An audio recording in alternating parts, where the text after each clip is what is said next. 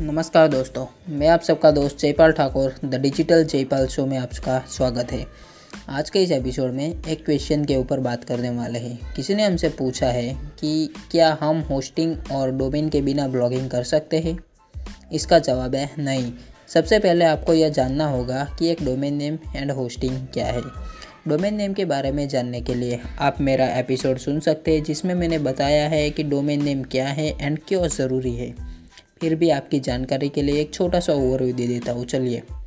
Domain name internet पर एक address होता है। जैसे ऑफलाइन हमारे घर का एड्रेस होता है, वैसे ही डोमेन नेम आपकी वेबसाइट का एक छोटा सा एड्रेस होता है। जब कोई यूज़र सर्च इंजन में आपके डोमेन को सर्च करता है तो वो आपकी वेबसाइट को आपके यूज़र के सामने डिस्प्ले करता है। लेकिन अब आपके मन में सवाल होगा कि ये सारा डेटा कहाँ से आता है? ये इस तरह से शो क्यों होता है? तो इसके पीछे जो काम करता है, वो है होस्टिंग होस्टिंग में आपके वेबसाइट का सारा कंटेंट सारा डेटा स्टोर होता है। जब यूज़र सर्च इंजन में आपकी वेबसाइट के बारे में सर्च करता है तो डोमेन नेम की मदद से वो आपकी वेबसाइट तक पहुँचता है। और आपका जो डेटा है, वो तब उसे दिखाई देता है जब वो होस्टिंग में डेटा स्टोर होता है और वही डेटा आपके यूज़र के सामने शो होता है।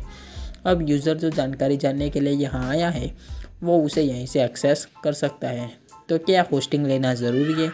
इसका जवाब है फिफ्टी प्रतिशत हाँ एंड फिफ्टी प्रतिशत नो यदि आप शुरुआत में पैसे इन्वेस्ट कर सकते हैं तो आप होस्टिंग लेकर वर्डप्रेस पर ब्लॉग बनाइए।